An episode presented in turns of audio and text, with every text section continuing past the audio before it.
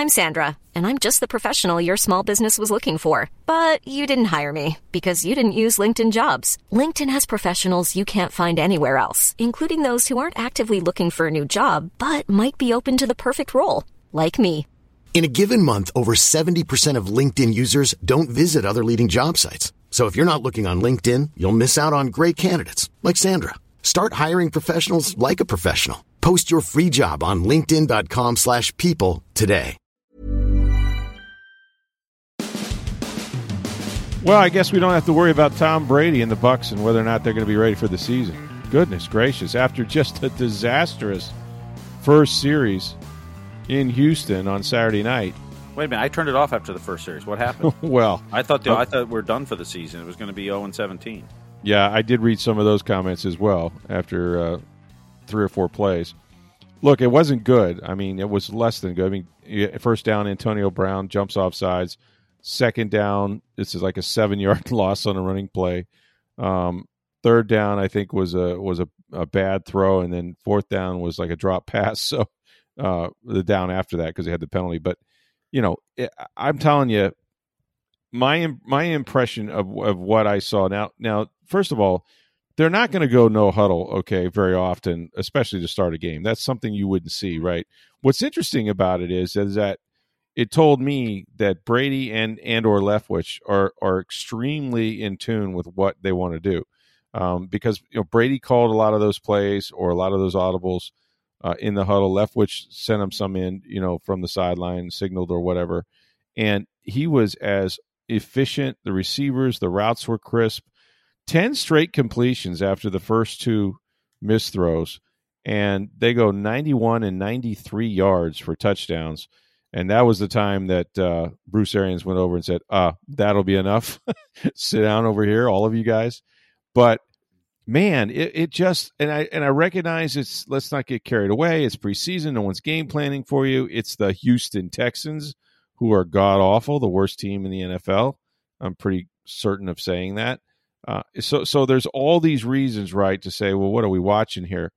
But I mean, I know what I know, and and and to be honest with you, they've looked like this in practice um, quite a bit. Now, you know, they got their butts kicked one Wednesday, the first joint practice with the Texans or the Tennessee Titans. I'm sorry, a couple weeks ago, and then they battled back um, the next day, and they were really really good again.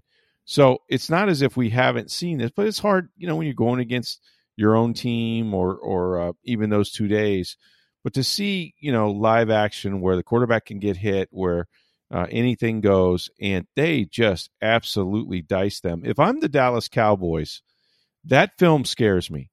And it scares me on a couple levels. One, your defense isn't very good, um, you know, which is why you spent a lot of draft picks on defense this year.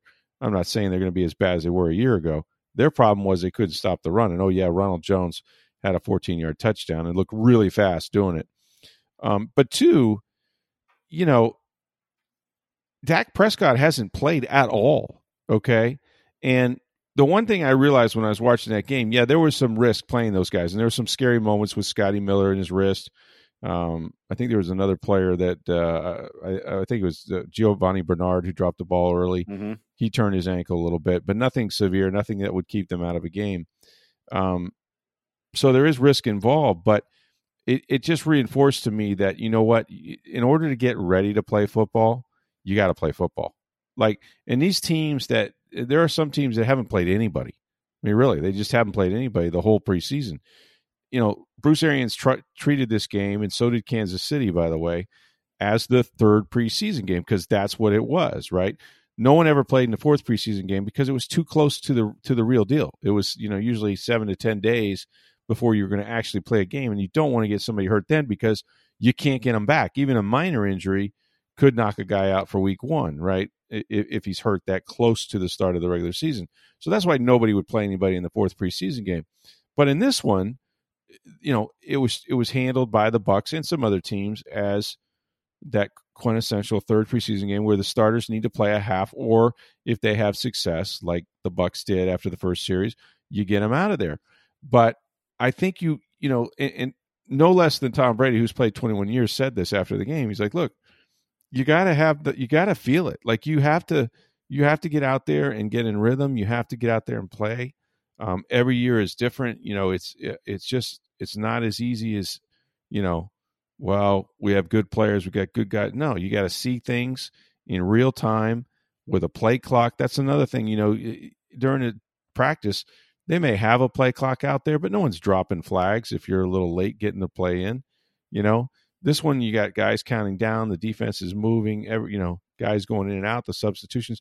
All that needs to be live and count to some degree, uh, the way it would in a regular game for you to feel it. And I think what they felt was a hell of a lot of success, and it looked really good. If I'm a Bucs fan or if I'm a Bucs player, I'm ready. For, I'm going to be ready for the Dallas Cowboys um, when they come up here in a couple weeks. Well, if you remember on on Friday's podcast, we talked about needing to feel good, as you mentioned. But I, I wasn't worried about Brady as much as you wanted the offensive weapons. You know, Mike yeah. Evans got a couple passes. Chris sure. Godwin played very well with three catches. Mm-hmm. You know, it was the, the, weapon. They weren't dropping passes; they were catching them. Um, you know, feeling in that, and we know that's been a problem throughout training camp for whatever reason. You know, it, it seemed like the storyline every other day was drop passes again, drop passes. Well, they weren't dropping them on Saturday when it came to playing in a, a game. You mm-hmm. know, it's not it's preseason, but it's still a different opponent. Someone's trying to guard you, right? You know, someone you don't know, and and you know doesn't know what plays coming, whatever else. So, uh, you know, I, I think the momentum that they can take from that is going to be huge going into Week One. And if you're Dallas, yeah, I'm scared. Yeah, I mean, it, look, the Cowboys have a ton of talent, especially on offense. I mean, they really are a talented team. I just know and Dak has been throwing. They say on the side I don't care. It, it, doesn't matter what level you're playing at. For your first game, um, since well, for him now, remember this is a guy that had a you know a gruesome injury. I mean, he dislocated his ankle. Then he came to training camp and he had another problem, is a shoulder problem. Okay, so they shut him down, sent him to a baseball doctor, that sort of thing. But he hasn't played football longer than anybody. I mean, it's one thing to say, well, we haven't I haven't played in a real game, you know, since last December no, no.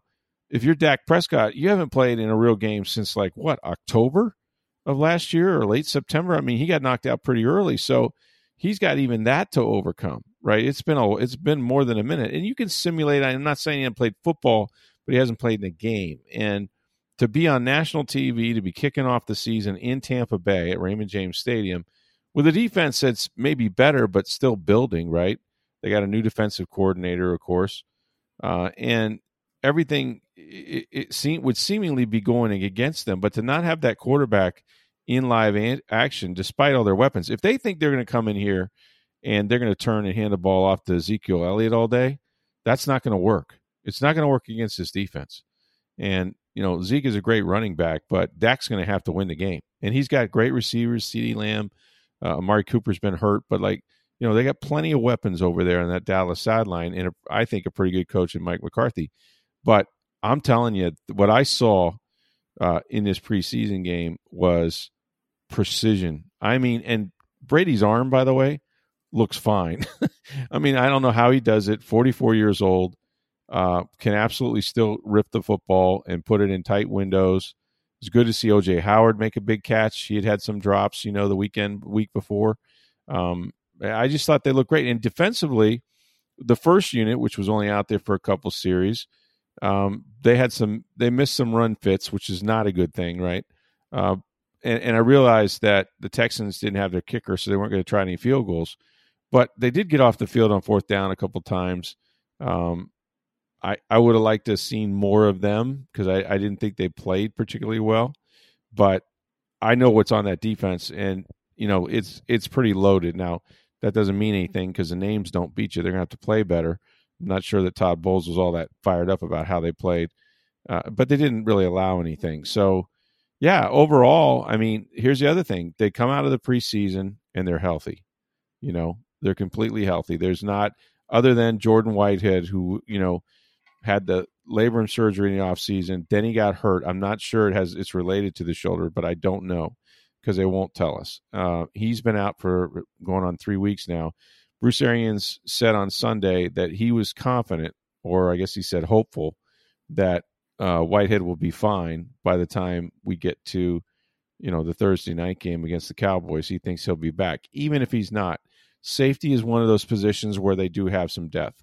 Um, you know, Mike Edwards is a hell of a player. I mean, they've got guys that can come in and play safety for them. So uh, I'm not, I wouldn't be too concerned about that against this Cowboys team, at least for week one. Uh, but you certainly would like to have Jordan Whitehead back. But outside of that, you know, what's what's the biggest concern right now is COVID. Mm-hmm. I mean, COVID is is you know in the state of Florida. I mean, look how many I don't know nine, ten players slash coaches from the Tennessee Titans. All they did was come down here for about what six, four days, four or five days, and they went back home with a ton of COVID cases because they probably ate out at restaurants and they probably you know uh, whatever they did for a few days here in Florida. Uh, that spread was all over the locker room.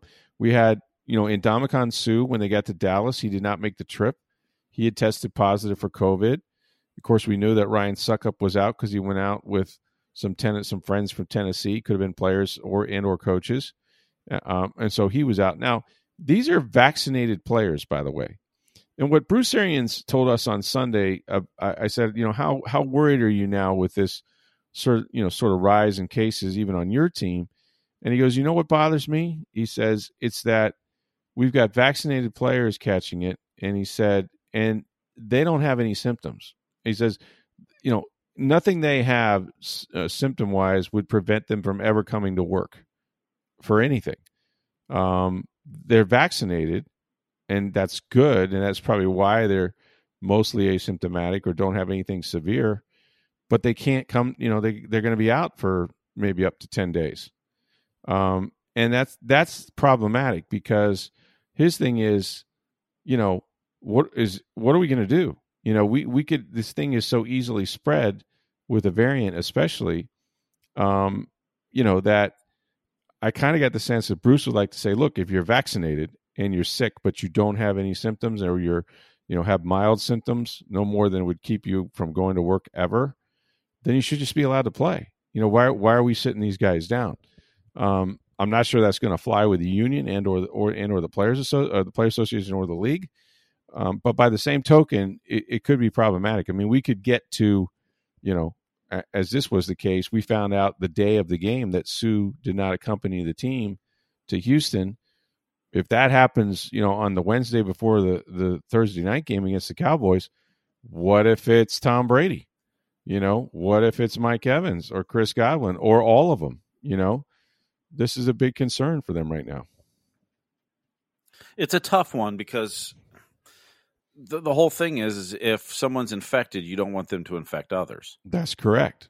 So you want to separate them, right? Yes. And and that's the whole premise behind it. And and mm-hmm. I know you know Bruce has said, well, what if your team's 100 percent vaccinated? And I believe the Bucs are close to that. He thinks they will be, yeah. But you know, but it also goes to is every member of your staff vaccinated? You're, they have to be. Well, I'm not maybe not the support staff, but the coaches. Uh, well, so I mean, support coaches, staff in that too. I mean, yeah, you know, the coaches, mean, everybody you're around, everybody you're around in the organization, mm-hmm. and their families. Mm-hmm.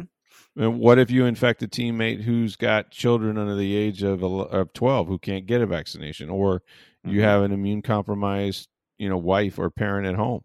Well, that, that's and the, that's and the, the other problem. part is well, and the other part is okay. So you test positive, you go play, and you're you know, an offensive lineman who's, you know, banging up against a defensive lineman every play. Yep. You know, if you're, you know, you're going to get that team sick potentially yep. or whatever. I mean, you know, I, I get where the union's probably not going to be cool with it, and I don't think the NFL would be either because no. of those reasons. I mean, you know, the last thing they want is a COVID epidemic spreading throughout the league. I mean, you know, right. you're trying to contain it and stop it. I mean, you know, that's right. That's, that's I mean, that's what the ultimate goal for both the union and the league is. Is we want to play games. We want the most players out there playing. Mm-hmm. But unfortunately, there may be times where your star player may be out because of this. You know, Ndamukong Suh missed this game. Now, granted, it's a preseason game. You know, not not the end of the world that he missed. A, you know, the third preseason game. But it could this could just as easily but, happen the day before that Thursday night game. Yes, it could. And and I and I would live with terror. I I would I could see where you'd be concerned, but you're right. Um, I the union's not going to go for it. What the union wants, I think, or at least the league has suggested, and I don't know if the union has gone for it. These guys who are vaccinated are tested every two weeks. They want it to be every week. Um, the Tennessee Titans, because they have a high caseload, they're able to ins- to institute sort of their own rules uh, at home. the Titans are going to make all their players wear masks again um, in the facility when they're all indoors. Now, vaccinated players don't have to do that uh, by the CBA. They're going to change that. Uh, you know, Bruce Arians was asked, "Hey, how you know how do you feel about when your players are at home, going out to restaurants, meeting with family?" He's like, "Look, you know, I trust our guys. They know what to do. They know know know what not to do." And and as far as masks go, he said, "You know, when I feel like I want to wear a mask again, I'll make everybody else do it." He goes, "But right now, I'm gonna make not gonna make them do something I'm not willing to do myself." So there, there's just is just a lot. Eh, look, none of us in this world right now, the way things are, are we're all trying to figure this out and survive and, and keep things alive, right? And this is a multi multi billion dollar business. They did this a year ago. They played an entire season without missing a game when there was no vaccine, when there was you know just COVID and um, you know everybody went through these incredible protocols and an NFL facility was safer statistically than probably any place you could be. Uh, and I think the Bucs and Bruce Arians deserve a lot of credit. I think one of the reasons they won a Super Bowl, and I've talked to guys on the staff, is that Arians is, you know, obsessed with this. Like he will not let anybody slack off. You know, if he sees a guy with a mask down, now he can find them, and he's told me he will. It's fourteen thousand six hundred fifteen fifty dollars uh, if you're breaking some kind of protocol uh, and, and he plans on doing that. But you know, I, I, think a big reason why they won is because they beat the virus. You you you can't you can't beat the Dallas Cowboys unless you can defeat the virus first, as far as that week goes. And it's it's a sacrifice. These guys are professionals. This is what they have to do for the next six months or so. Hopefully, we get on the other end of this particular variant. But in Florida, it's really really bad. Um, but I'll tell you, short of injuries, short of injuries and or COVID, you know, players having to miss games because of illness, which happened very infrequently a year ago. Devin White, uh, Ronald Jones, you know, those guys missed missed the game. Um, they had a little bit of a scare with their specialist, but they were able to play.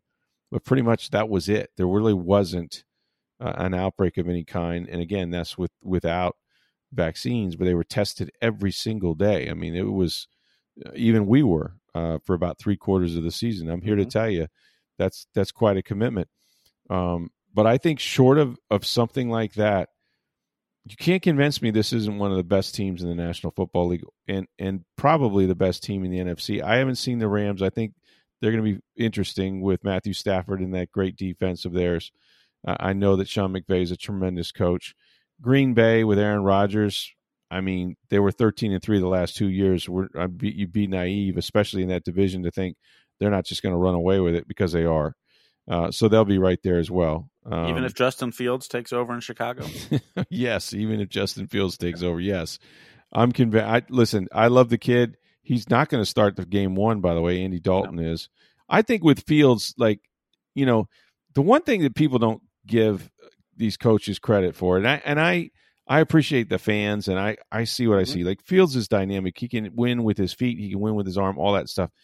But understand this like when you're watching a rookie play and it's preseason, okay? It's preseason. No one's game planning for Justin Fields. They're ga- gathering a lot of tape on him, they're gathering a lot of information about him. But, you know, they're out there playing their guys, evaluating their guys. Um, and you know there there was a play a couple weeks ago. Remember that hit he took where the helmet went flying, the mm-hmm. mouth guard went one way. Well, that was on him, you know, and he got destroyed. I mean, and hits like that um, can shatter your confidence and or your your collarbone. Okay, so that was one of those deals where he didn't see the free pass rusher, and his only protection in that instance is they're not going to block that guy. He's unblocked. Okay, so you have to get rid of the football and hit your hot receiver, and that's how you stay alive in a situation like that. Never saw him, came off the edge, destroyed the guy.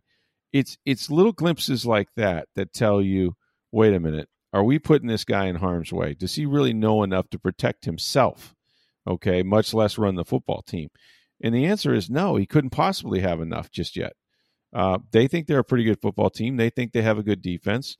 You know, will Justin Fields be their quarterback this year? Yes, probably sooner than later.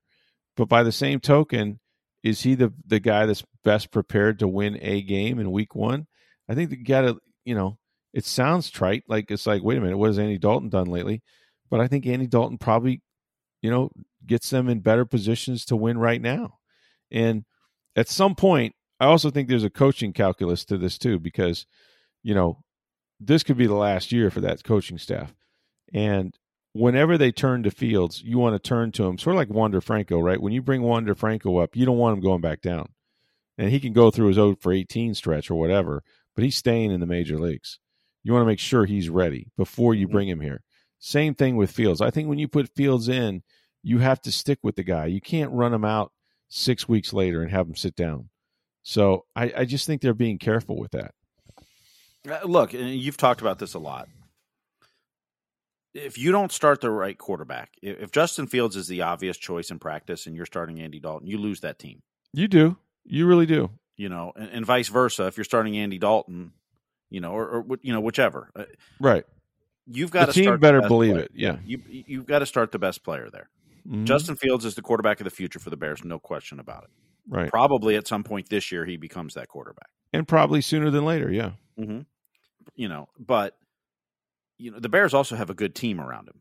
Mm-hmm. You know, it's it's easy for Jacksonville to say it's Trevor Lawrence's job because one they didn't have anybody else, but two he is the franchise. He is. They're the not. Franchise. They're not going to the playoffs this year. They're, unless Trevor Lawrence is just unfreaking believable. They're not going next year either. But yeah, right. I would agree with you.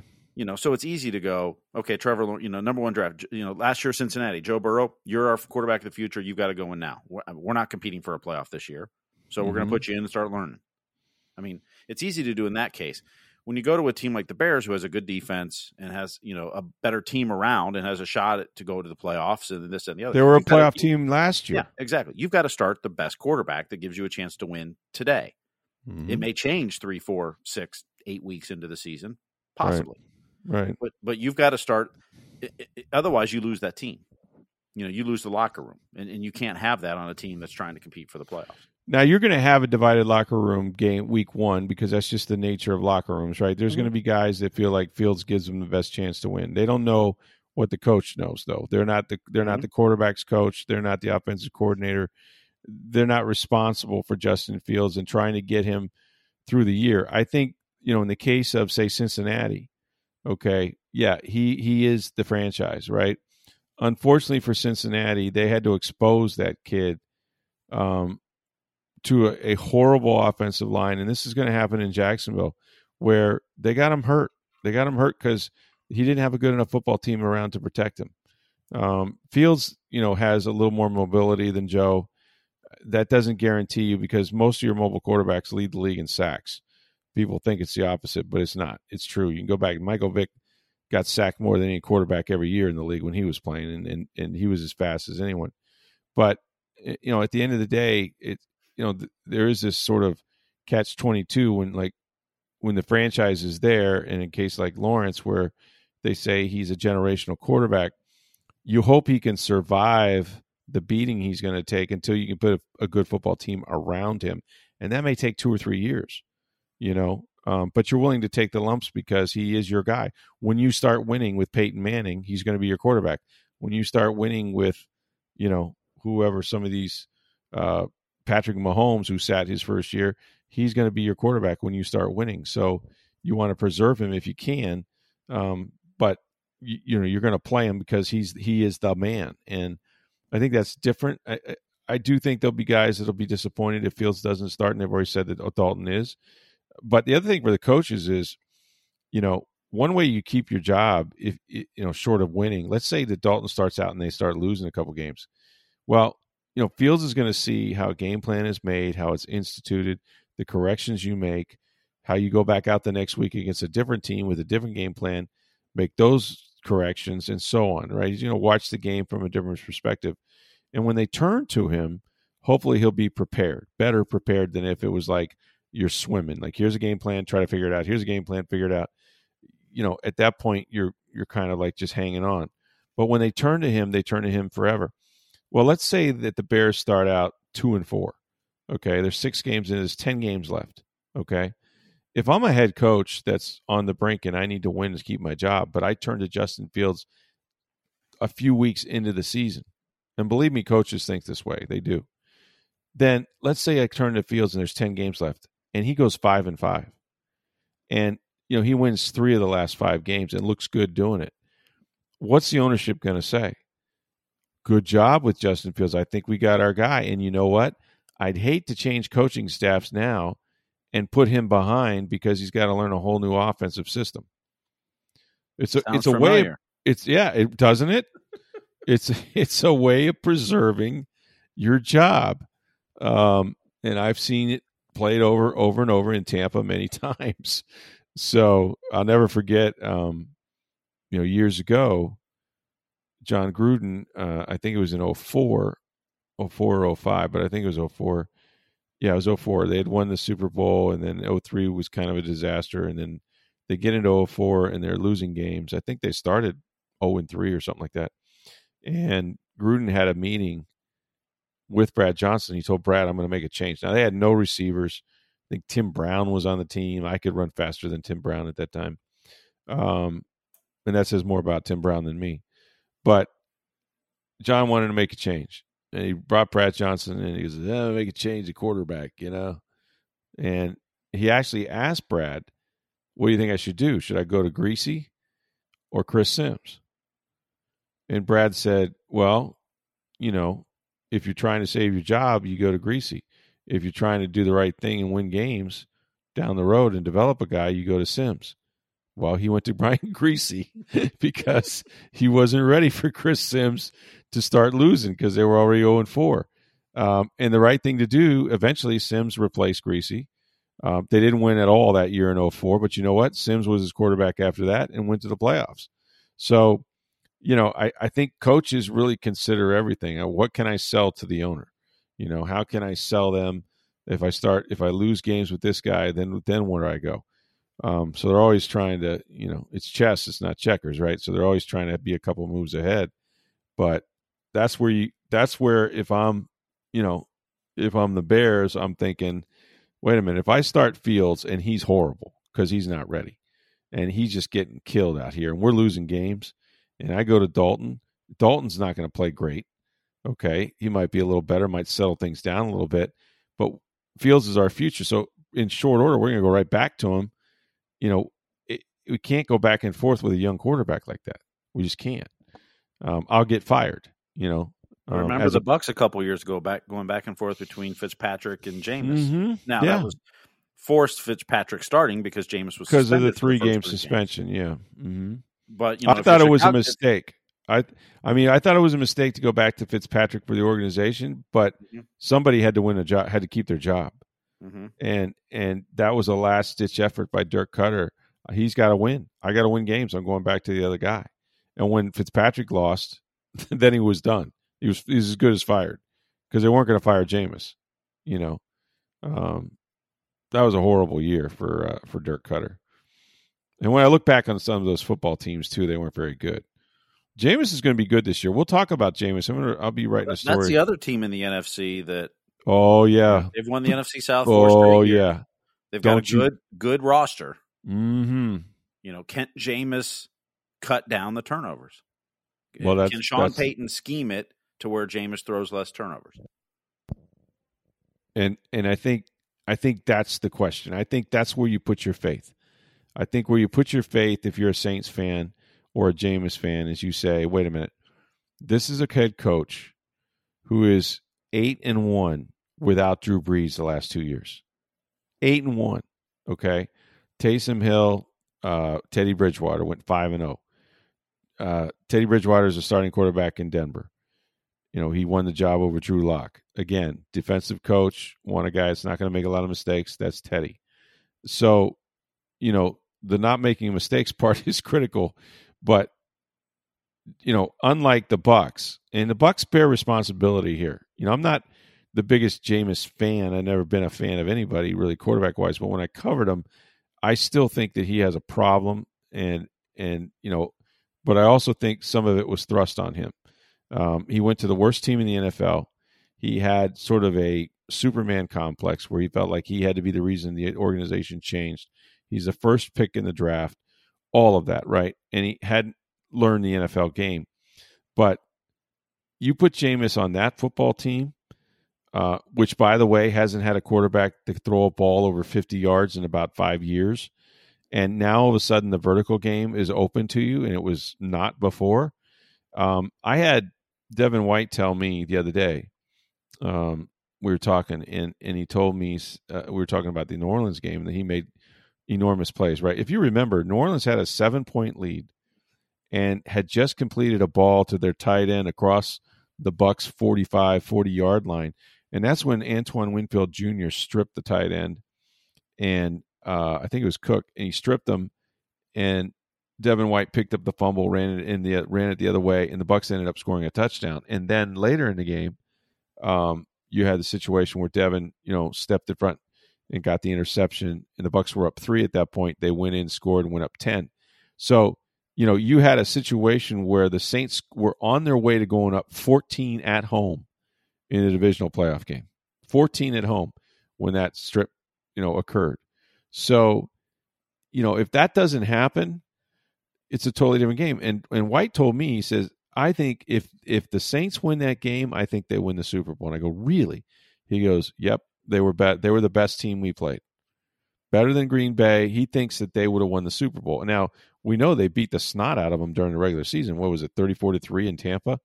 Um, and yeah, the Bucs. Was, four straight Yeah. drives for touchdowns, and it was over Oh. by the end of the first quarter, practically. just horrible. The game was over. Yeah, the game was over right away.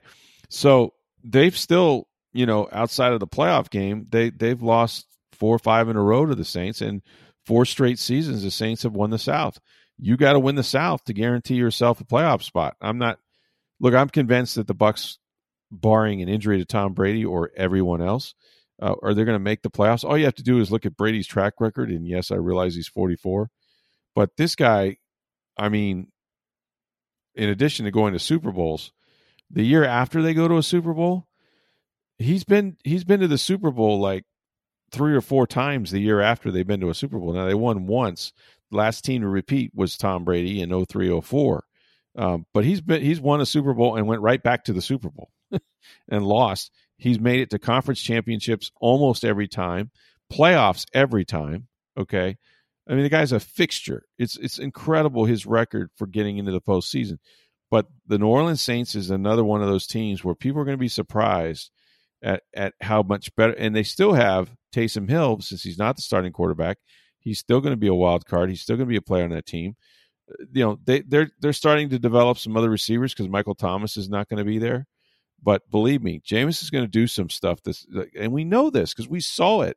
We saw the plays that he made. You hold your breath if you're an opponent of Jameis Winston's because you just never know uh, when he's going to run around and launch something 55 yards, and some guy like they did the other night is going to make a circus catch. So I would put the Saints right in that mix. You know that uh, the Bucs are going to have to to to play really well to beat them, unless um, somehow Jameis starts turning the ball over. But I don't think that Pay- that Sean Payton's going to put him in that position. I don't.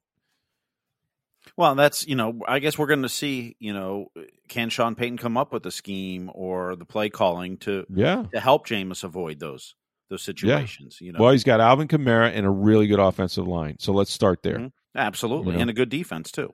And a really good You know, defense. yes. gonna, you know that that allows you you know, back.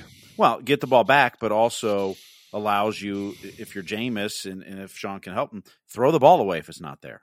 Absolutely. And I you think, don't ha- yeah. you don't have to be that Superman that the, the complex you talked about the first couple years in Tampa Bay where right. I've got to do it all. I mean, you know, that's what Tom Brady's done for years. Absolutely. It's, Tom- not there, throw it away. We'll you know, our defense is good enough. We'll we'll get it back and Yep. play for play for the next series and you know, I mean it's the NFL is a game of mistakes. And the team that makes the least amount of mistakes generally wins the game. Well, and in, in talking about Byron Leftwich, and I know he said this to Tom, he said it to me the other day. You know, it's like it's really a. I mean, it's a simple game that's extremely hard to do. It's extremely hard to execute, right? But Brady has, you know, guys come to this league, especially at the quarterback position, and they do. They have the ball on every play, and they feel like I got to make a play because I got the ball. So you know, um, but they need everyone else around them. It's it's the ultimate team sport. If one guy screws up, the whole play is dead, right? So they they're in the most dependent position on the football field. Somebody has to block for them. Somebody has to get open. Uh, somebody has to catch the ball. Somebody has to make a play. So all this is going on, right?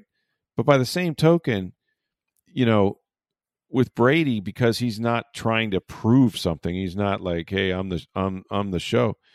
He keeps he, the way he sees the game is okay. So you're going to play cover two. We're going to run the ball. You're going to play up. We're going to throw it over your head. You're going to play inside leverage. We're throwing it outside. You're going to play outside leverage. We're throwing it inside. He really sees it that simple, and and it, it sounds like well, it can't be that. No, for him, it's that easy. Like he is not going to force things. Now he'll still he'll still be aggressive, and if he gets a one on one matchup, he'll take his shots down the field. Um, he's going to give guys a chance to make big plays, but he trusts his guys to make big plays, and he spent a lot of time with them now in the last year and a half, um, to where he knows where they're going to be, and, and they know where the ball is going to be placed, and all of that.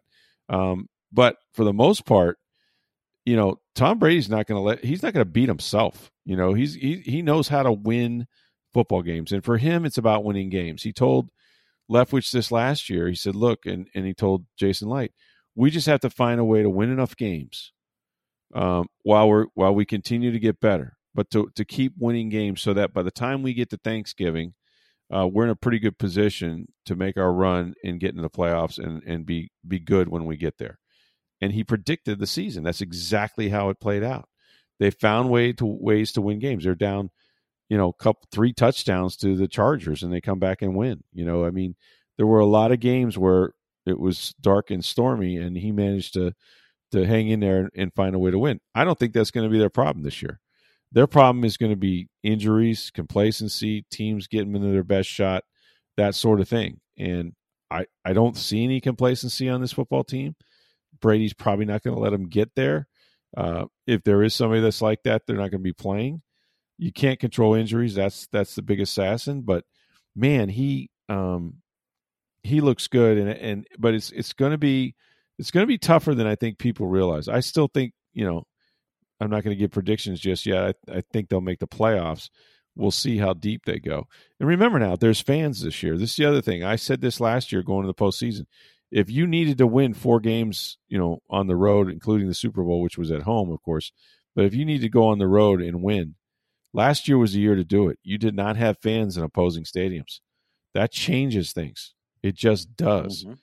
So they're going to have to be better than they were a year ago because if they find themselves on the road in the postseason, they're going to have a lot more to contend with that they mm-hmm. didn't have to contend with last season. Well, and, just, and, for, and, for, those people that you know, can the Bucs go seventeen and zero? Oh? Sure, anything's possible, but yeah, you've also got nine road games with fans this year. Yeah, nine. Full right. stadiums, not not 10,000, 15,000. Nine road games of full stadiums. That's right. In, in the NFL, I, I, can't see a team going 9 and 0. I don't I don't I don't see it either. I mean, you know, 8 0 was hard enough when Brady did it back in 07. But mm-hmm. the, you know, the Bucs have 9 road games this year. No, they went 16 and 0 and they didn't win the Super Bowl. So, no. You know, and I don't I don't see that happening. I think it's it's sort of ridiculous you're going to have some hiccups along the way, and they certainly did a year ago, and they will again. And you don't know the injury situation. I mean, there's so many factors, but as far as the football team itself, and we said this too in the in the offseason, I think we saw a little bit of it Saturday night. Antonio Brown looks like Antonio Brown to me. He had knee surgery too, and he's been rehabbing with Alex Guerrero, and he looks quick. And he's always been a quick twitch guy. You're going to have him for you know potentially 17 games during the regular season instead of eight. Um, he absolutely knows the offense.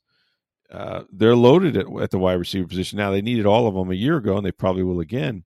Um, but Antonio Brown is a difference maker, and and when you, he's your third receiver, that's what I said. Think about this. Say it's third and seven. It's a passing mm-hmm. down. Mm-hmm. Mike Evans, Chris Godwin, Antonio Brown, Gronk, Gronk or OJ Howard, and Bernard in the backfield. Who you bad. covering? Who you covering? Not bad. Somebody's getting a one on one. Somebody. Somebody. Somebody's open. Getting one on one. yeah, right. Exactly. Yeah, you can't double everyone. Exactly. I mean, you know, you look at the, if, you know if you get a lineup like that, you know, take your pick, Gronk or OJ Howard, doesn't matter. Right. And then Bernard out of the backfield. Who are you going to guard? Very difficult.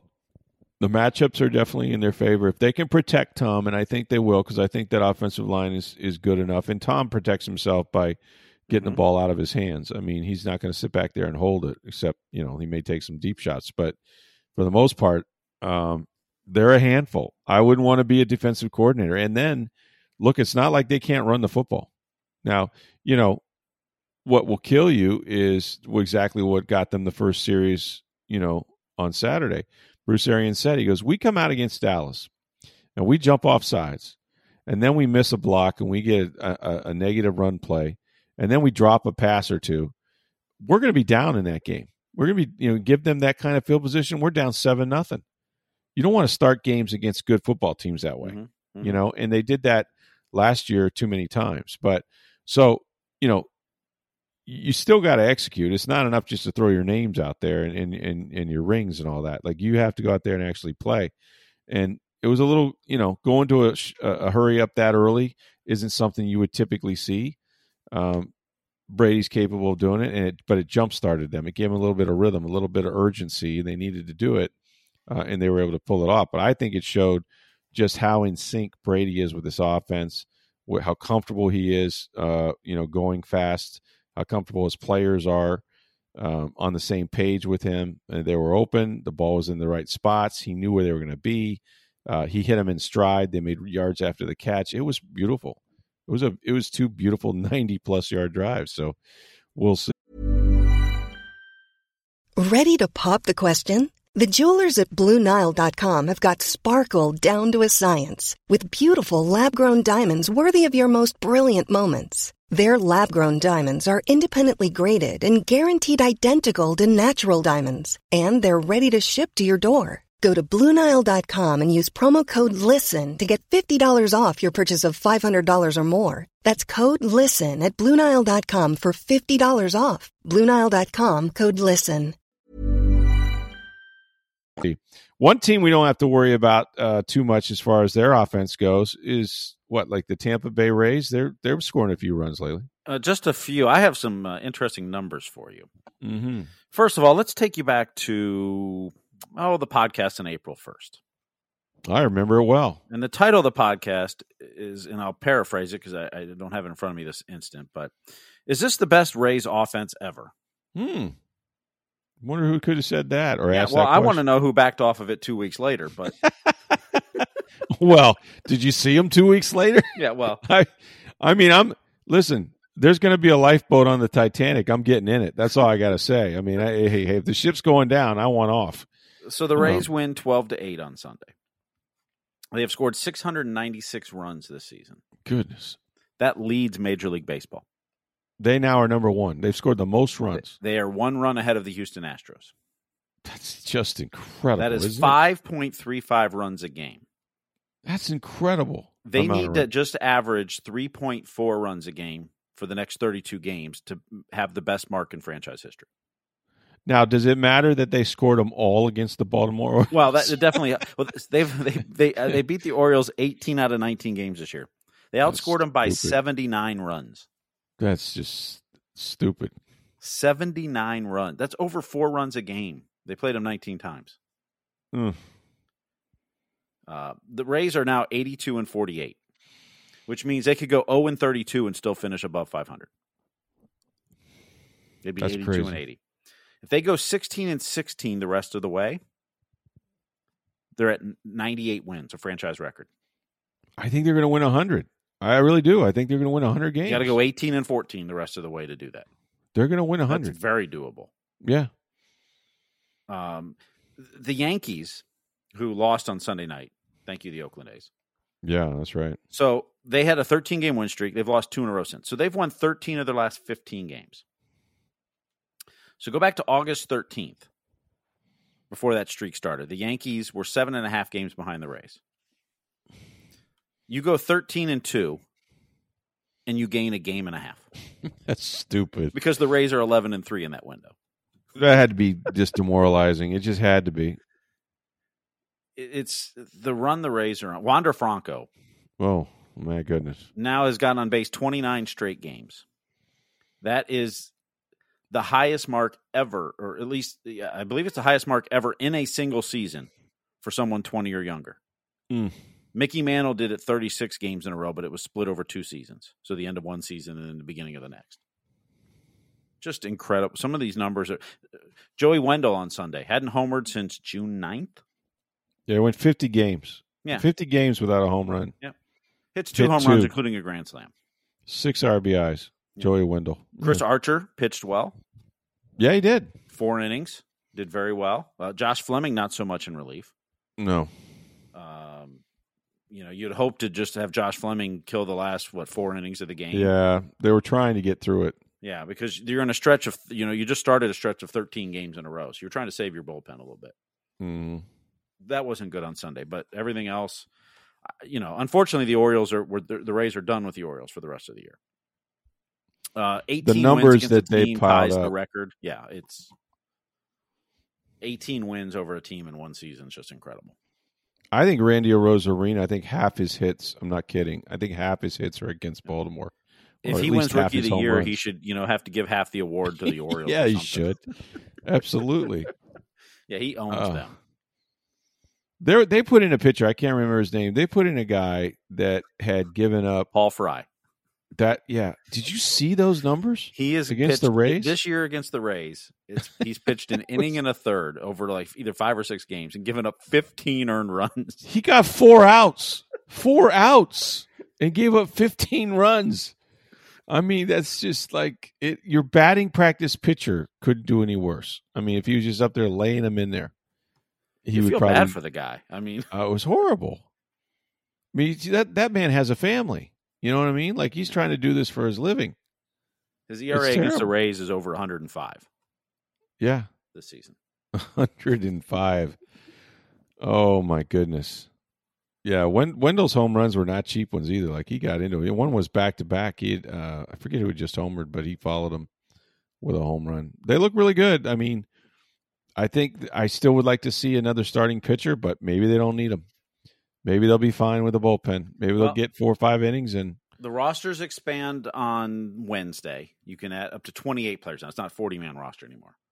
But you can send guys up and down and option them just like you do. So presumably JP Feyereisen and David Robertson will be activated on th- Wednesday. Mhm. maybe earlier, but they they're in their rehab. Nick Anderson is looking better in his rehab. Close, His yeah. his velocity's not quite where it was before, Mhm. but they're thinking of Nick like spring training. You know, it's going to take weeks to build him up to the the right arm speed. I mean, that's kind of you know getting him in shape for the year basically. So he might be more of a mid September type guy. I think they'll call him Mhm. up whenever the arm's ready right. um, however long that takes. Um, you know, will we see Shane Baz in September? I think we probably will, as they're you know trying to lengthen him. I think he pitched five innings the other night. Um, you know, so you know, and and you know the way the, the it's going to be different. I mean, the way the Rays are going to handle the postseason and their pitching staff is going to be very different than anything you've ever seen in the postseason. And it helps this year. There is off days, unlike last year in series. right. So, you know, I mean, the first series at five games, you've got two off days in there. Yeah. So, you know, Can but there's going to be there's going to be pitchers? bullpen days. Well, there's going to be bullpen days, and and Yeah. you know, but they're going to have a lot of pitchers on the roster, Right. and they're going to have off days too to help with the rest and and that. So, um, you know, you, we know how creative they can get. It'll be interesting to see what they do in the postseason. And I, don't mean, think, I don't think teams know what to prepare for in that regard either. Don't you get a sense that they're going to have to beat the Yankees to go to the American to go to the World Series Uh, well, I mean, eh, or You know, Houston? I guess you're gonna. guess Well, I mean, you know, the if you're going to face the Yankees, it's going to be the first round.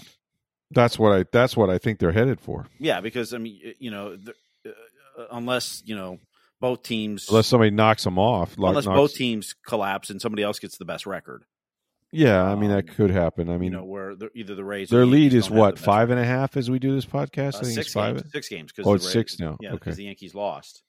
Um, Well, well, it, also, all- it all de- it all depends on the Astros in that too, because of The uh, last home, series. home field, home field. You know, right now the Rays would host the wild card team in the first round. Whoever wins that wild card game, because and that could be a, the Yankees. Yeah, they have a five game lead over Houston and a six game lead over the White Sox for the best record Yeah. in the American League. So, barring, assuming the Rays, you know, finish at the top of the American League, then they're going to face the wild card team, which means it'd be the Yankees, Boston, or Oakland, presumably. And I, the Rays, look, they're not. They've had a lot of success at Yankee Yep. Stadium of late. They're not afraid of the Yankees, but this Yankees team is different because of the Mhm. additions they've made. I mean, they just are. it is. Um, Yep. Anthony Rizzo, um, there's a guy from Texas. I mean, they Uh, Joey Gallo. Yeah, Andrew, Joey Andrew Gallo. Velazquez has done well there. Yeah. Uh, Giancarlo Stanton had homered in about five straight games the other day. I mean, he he's swinging a hot bat. Judge has completely turned it around. Um, it's a potent lineup. It's a difficult lineup, and we know who they got for the ninth inning. You know that I know they beat them with a dramatic home run a year ago. Uh, Yeah, but he's not he's not doing that hot right now. he's not I mean, playing that great. No, Yeah, I mean, not. he had he had COVID, and so he's still kind of coming back from that. Chad Green gave up a home run in the eighth inning tonight, yeah, uh, yeah. which is why they lost. It was tied one one in the eighth. He gave up a two run. and they're bound to cool off. I mean, they won thirteen in a row. Oh, yeah, I mean, they've lost two in a row now to Oakland, Right, um, who's kind of fighting to stay in the playoff race. trying to get in it. Yeah. Uh, they're a couple. They're two and a half behind Boston, I think, for the second wild card. mm-hmm. Um, and Seattle's hot on their tail too. Um, Boston's playing better. yeah. Now this is a big look. The Rays have seven of their next ten games against Boston. Boston's in tonight for four, and they go to Boston next week. Boston can either make up a lot of ground, or you could bury Boston at this You point. You could bury him, yeah. Kick dirt on him right now. hmm Uh, you know, so it, and then you got the Twins this weekend. They've been playing better of late. They're not a good team, but they've been playing better. Yeah. So this is a big homestand for the Rays. Like I said, this they've they what they played three games out of thirteen in a row now. So they Right. don't have another off day till next Thursday after the Boston series on the road. So yeah. a big stretch here with 32 to play, though. But uh, like I said, you go 500 the rest of the way, you set a franchise record for wins. I think they're there. I think they're going to win over 100 games. I mean, I, that's just the way they're playing, unless unless they were to hit some kind of a skid and go below 500 for some reason. But, um, you know, they've been playing practically 600 baseball for a while. So, yeah, I, I think they've got it, which is incredible, right? Because every year Kevin Cash, you know, puts together a better resume in a better year. And I don't think he's going to be manager of the year. I think La Russa is going to get that just out of nostalgia and the fact Uh, that yeah. the White Sox are really good. Oh, I think I think he Kevin Cash won't even be in the top three. I think No. it'll be La Russa, it'll be uh, Kapler. Um, Yeah. Who's the other one? I um.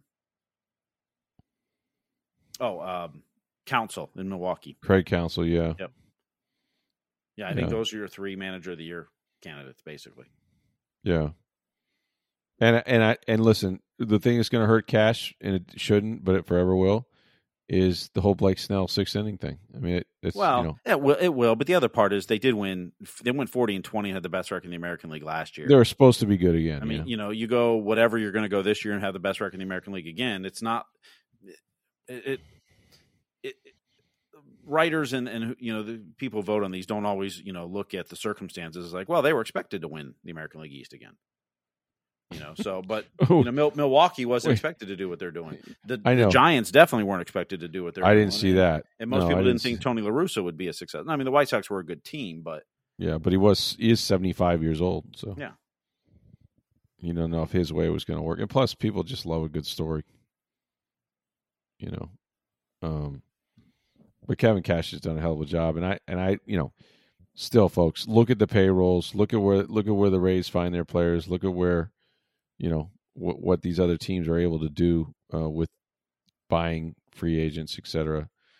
It's you know where I think the Rays, if they make it back to a World Series, I think they're going to run into a buzzsaw because I think, you know, both whether it's the Padres or the Dodgers or whoever comes out of there, they're loaded with pitching. Padres right now aren't even going to make the playoffs I know the Isn't Reds crazy? passed them in the in the National League that's crazy, isn't it? Uh, San Diego's struggled a lot. I mean, their pitching has not been. I mean, they've got It's some not been what they too. hoped for. Yeah, Uh, you Darvish and that, and, and Blake Snell hasn't been what they'd hoped this year. yeah.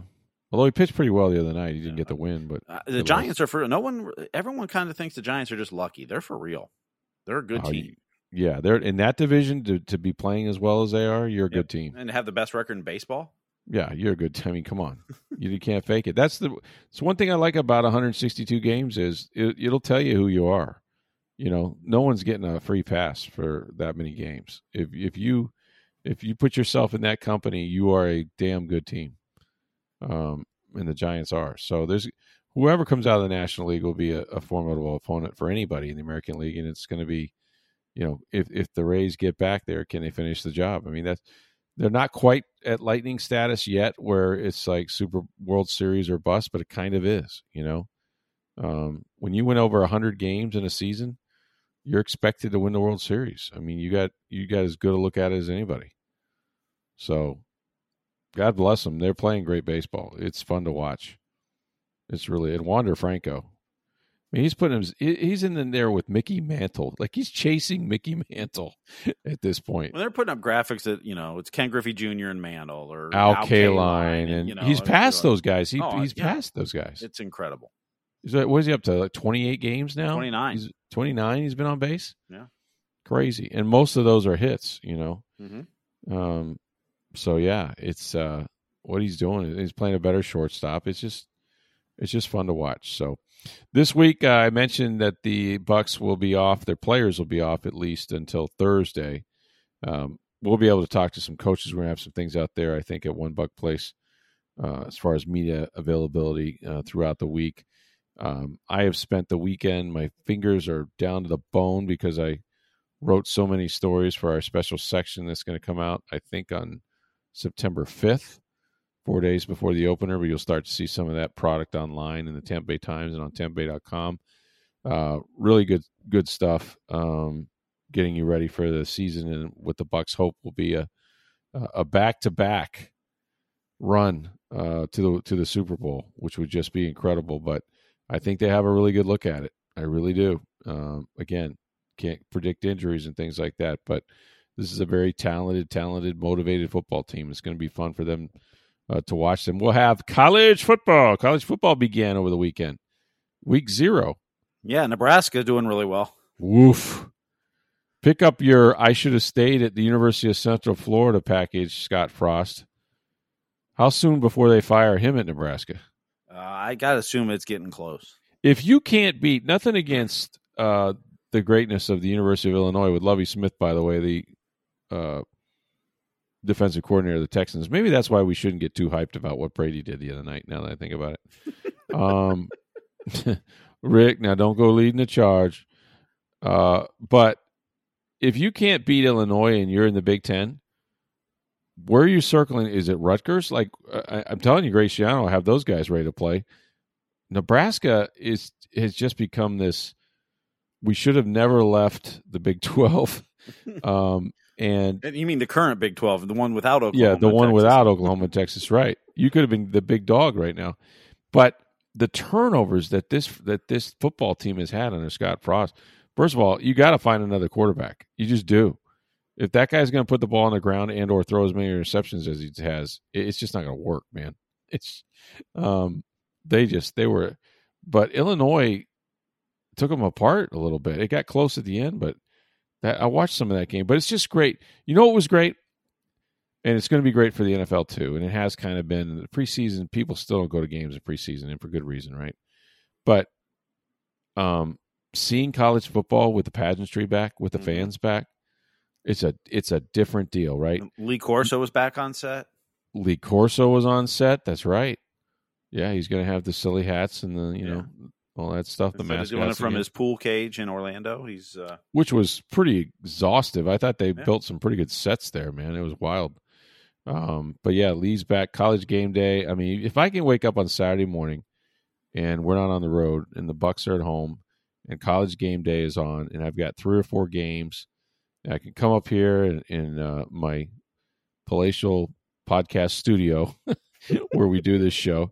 We you know we need to do it from here one night. We should just you should just come up. Well, you gotta have you over, and it would just like we'll set it right up. But um, if I can do that, cook a nice steak outside, and it's my favorite day of the year is that first cold front where it goes from 90 to about 75 Mhm. or whatever when when you know what i mean though there's that Yep. one one blast of cold air where you might go outside like when it gets dark and you might have to put on like i don't know a jacket or Yep. a hoodie or something like that and you're out there and college football is on and you're cooking the steaks or you're making dinner that's the that's like the that's like we go we made it through the summer we made it through you know the boiling and and in this case the hurricanes. By the way I, i'm yeah. nervous for the people in new orleans and in the south in general. This thing this category four that just ramped itself up in the last couple days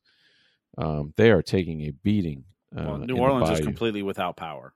The I energy mean- company had problems, and yeah. I mean, as we record this at about eleven o'clock on Sunday night, it's uh, yeah and you can't get the crew like the crews. They started going up there about three days ago. My dad used to do that work, and anytime there was a hurricane, they'd Mhm. start on up to the area um, two or three days before it was supposed to strike. Um, but you can't you can't do anything until it's passed. You, you can't Mhm. go out in the storm and restore power. So people will be without it for weeks um, in some areas. But uh, you know, the first thing they got to do is clear all the debris, and you know, um, we'll see what the flooding is. I mean, that's that's what you hope that New Orleans doesn't go through what they went through. Of course, isn't it amazing though? Like 16 years to the, To the day, day. of Uh, Katrina. So when Katrina hit, um, I, I was working for Clear Channel at the time, radio, which became Mhm. iHeartRadio now. Right. And so, you know, it was devastating, of course. And the radio stations were basically running out of Baton Rouge at that point uh, because New Orleans was such a mess. And the staffs were just exhausted. And so they brought in a bunch of people from around the country to help about a Oh, week that's after good. Katrina. And I was one of the ones that went in. And you're just helping anything they need, you know, just you know on air stuff or boards or reporting you know it was just it was basically just we, you know the staff needs to go home they need to sleep. check on their family they gotta you know ch- you know see what's they can salvage from their house or whatever it is you know Yeah. the things you don't think about for those that are working during this Right. and and so it was about 10 days after I, w- I we went down to report in new orleans and and the, it's vacant it's empty I Mm. mean, you're seeing National Guard marching down Bourbon Street, and that's the only people there. I Mm. mean, it's just eerie that you know, it's not something you expect to see in America. I mean, quite frankly, No. uh, just I remember how devastating that was. Ten days later, so some of the waters had subsided, but not all of them, and that, and just the, the devastation and the condition of everything. I remember how bad it was, and this storm may be worse. Um, Yeah. at least I, I don't think it's going to stay over New Orleans as long, but the winds, Right. it's, it's you know the winds are stronger, faster. uh, You know, it just I I We're getting a lot of rain too, and you hope those levees hold. I mean, that's what happened. They were breached last time. Remember the Ninth Ward and all of Mhm. that. Yep. Um, you know, it was like a year later. I think we were able to go back to New Orleans because you know back in was this was 06, right? I think. Yep. Um, well the 05 season, yeah, 06 you yeah, went back to 05, New Orleans. was- Yep. yeah, we went back. But um, that first season they played uh, some games in San Antonio. We I think the Bucs played them in Baton Rouge. Um, so we didn't go to New Orleans then. But when I finally Right. did go back to New Orleans, it was a good year later. So Mhm. and we're driving over this bridge and you could see the areas where those homes were flooded and you could see water lines Mhm. almost to the ceiling on these homes um, from the out the outside of the homes. You just try to envision like how in the hell does water get so high? You know, like Mhm. um, those people were just they they were buried and uh, remember the Superdome was was uh, pretty much wrecked and Yep. all those people um, evacuated there and there was a big FEMA crisis and all of that. Um, they lost a lot of population. People moved out of there, went to Houston, went to different places because they lost everything. They they had to relocate. Um, it was it was devastating to that city. Although it's not a city that's unfamiliar with hurricanes. You know, hell, they named a drink after one. But um, you know, you just it, it, they've been through a lot of these, and they, I guess they're pretty used to it. But this one has a lot of rain and the flooding and, and the storm surge and all that. Um, you just worry about you know what it's going to do to those areas. So hopefully those people will stay safe. Uh, I know that they were supposed to play a preseason game Saturday afternoon. They had moved it up. Arizona was actually en route to New Orleans for the third preseason game and turned around halfway there and went back to Phoenix because they were like, "Mm, yeah, I guess thing- the Saints are going to be practicing at AT and T Stadium this week. Is that what they're doing? They're Yeah, going to that's what I Dal- just saw on Dallas. The, the ESPN scroll. we they open that. at home, I believe. That's the. I think that's the. They play Green Bay at home week one. Now we're still two weeks away from that, but you know that's that's who they host.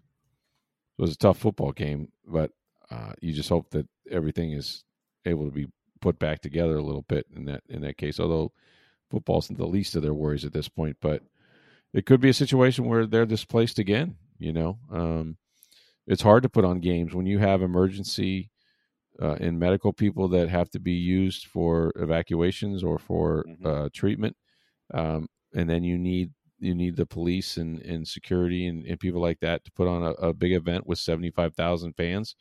Um, that that's where you're really stretching, you know, stretching everybody thin. So um, I don't know what the future will be uh, for New Orleans and the Saints, but I just hope that uh, those people got out of there. Uh, those that needed to evacuate did so, and and we won't have a repeat of what was just a catastrophe um, way back when, and uh, Katrina went through there. So our thoughts are with them uh, tonight, but we will have more talk about college football. Hopefully, talk to Matt Baker this week. Talk mm-hmm. Rays.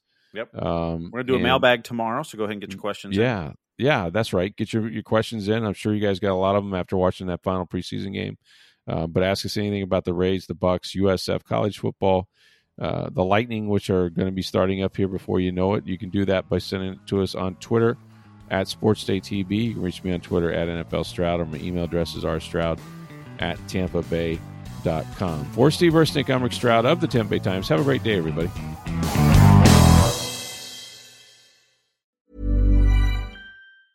Even when we're on a budget, we still deserve nice things. Quince is a place to scoop up stunning high end goods for 50 to 80% less than similar brands.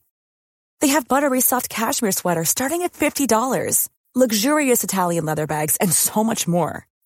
Plus, Quince only works with factories that use safe, ethical, and responsible manufacturing. Get the high-end goods you'll love without the high price tag with Quince. Go to quince.com/style for free shipping and 365-day returns.